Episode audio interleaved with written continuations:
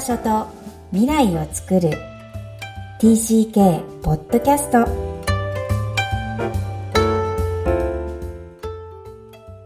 皆さん TCK ポッドキャストへようこそ。ナビゲーターのボストン在住直子です。みきこさんよろしくお願いいたします。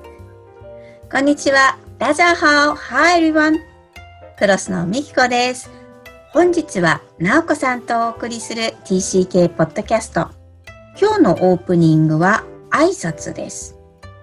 はい。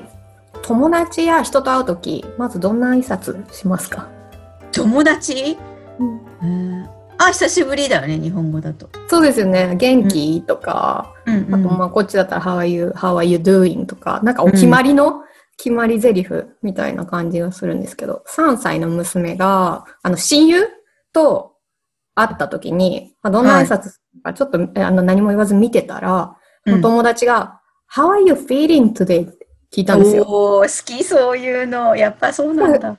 そう、結構びっくりして、やっぱなんか、うそ大人ってなんか、What's up? とか What's new? とか、最近何してる？変わったことは？ニュースは？とかって言った事柄に焦点当ててるなってその時思って、ああ、なんか一番初めにき気持ち聞くんだっていうので、なんか結構ほっこりしたっていうか、こもう今、1月に入って、もう今年は気持ちに焦点当てて私も大切にしていきたいなと思った一瞬だったので紹介します。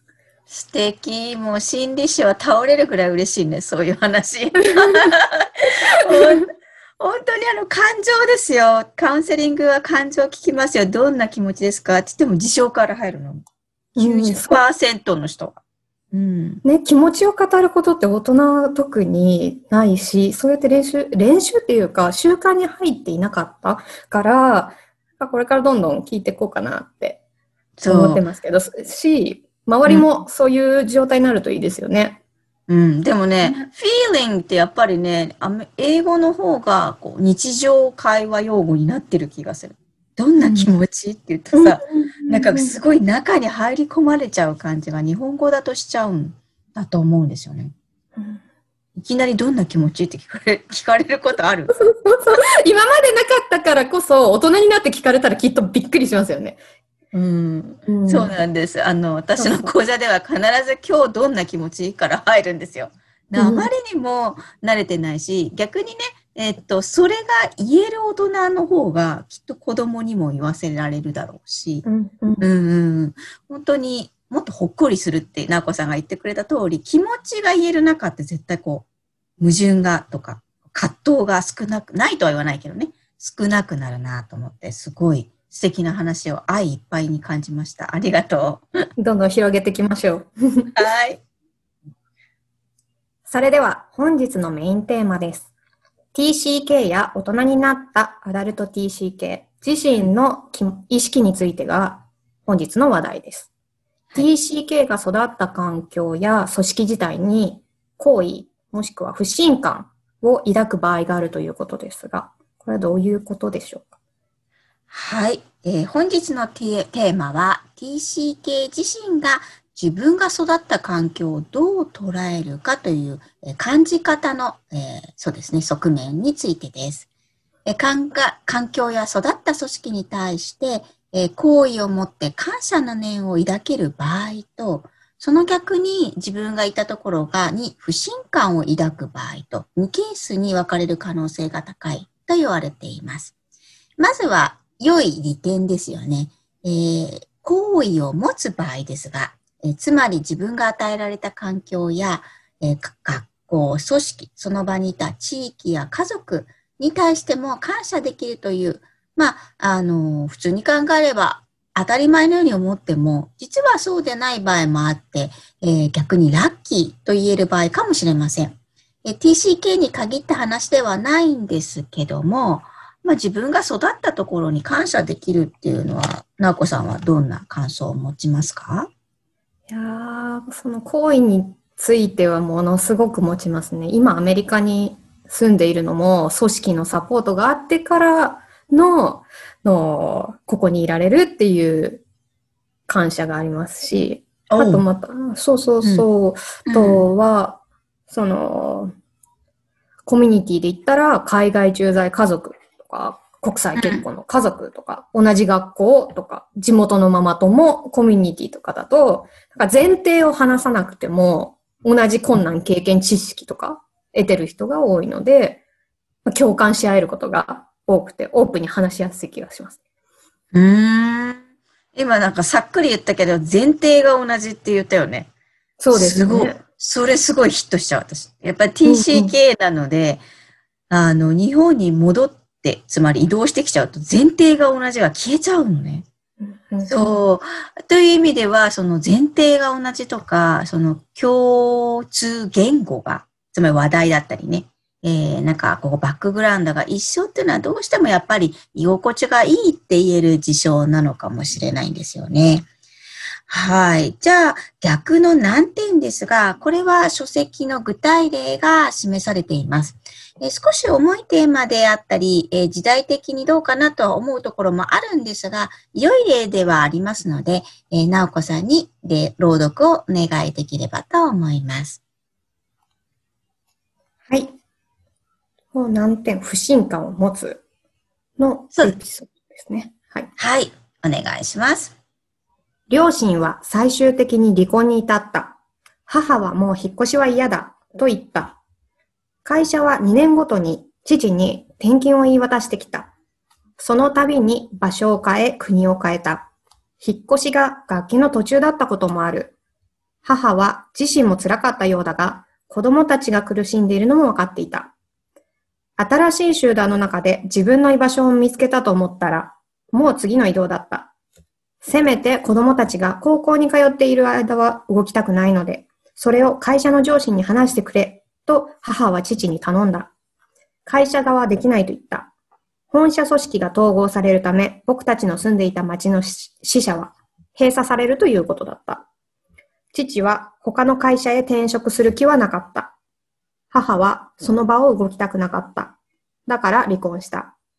僕は父と父の会社の決定を絶対許さない。はい。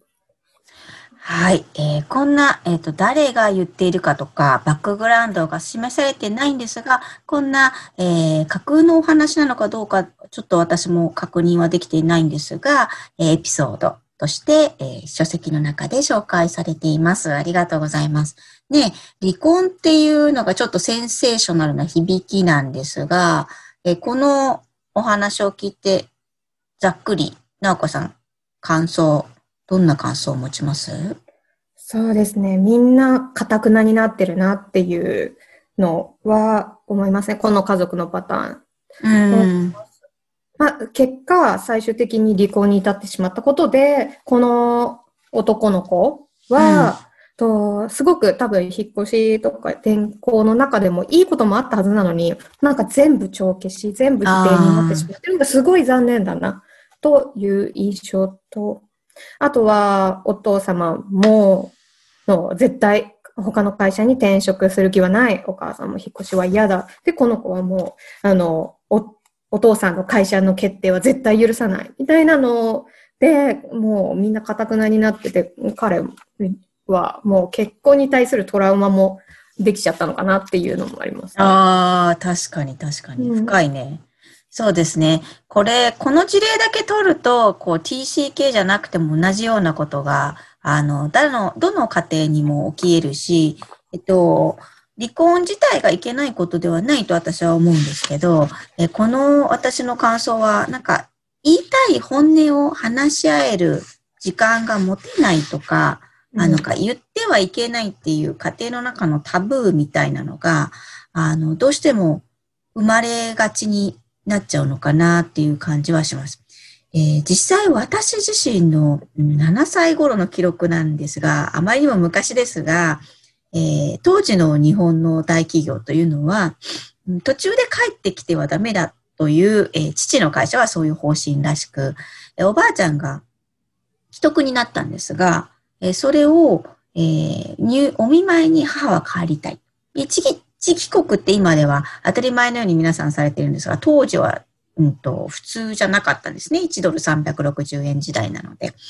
えー、で、それでも、もう会えなくなるかもしれないので、母は帰りたいって言って、父と母が、えー、揉めてたシーンっていうのを覚えてるんですね。で結果的には、え夏休みに、えー、父以外の3人で帰ってきたっていう。で、またもちろんアメリカに戻ってきたっていうのがあるんですが、そんなエピソードすら、この、このお話から思い出してしまうぐらい、えー、記憶の中にね、やっぱりあるんですよね。この大きなものに対抗できない、なんか大きな力がお父さんとお母さん以外にあるっていうのを、えー、TCK は肌感覚で分かっている子たちもいる。その、えー、意思決定っていう49回で放送した回ともちょっと通ずるものがあるなと思うんですが、その、うん、自分で作る計画じゃないものにこう動かされている。うん、良くも悪くもですよね。っていう感覚は子供ながらにあるんだっていうのが、えー、なんとなく伝わったらいいなっていうふうに思って朗読もお願いしたんです。うん、どう？うん。そうですね。とこのパターンでも、そのパターンでも、もっとな柔軟にあの考えられたら、もうちょっとや柔ら柔らかくなるんだろうなってどんどんどんどん硬くなってしまっている、お互い。そう。で、この、うん、あのにあの絶対許さないって最後に言ってますけど、結局お父さん、お母さんのその頑固な姿勢を見て、彼もそうやってそそういう意識になってしまってるっていうのが、うん、うん、なりたくない自分に結局なってきてるっていうのが見えますよね、第三者から見ると。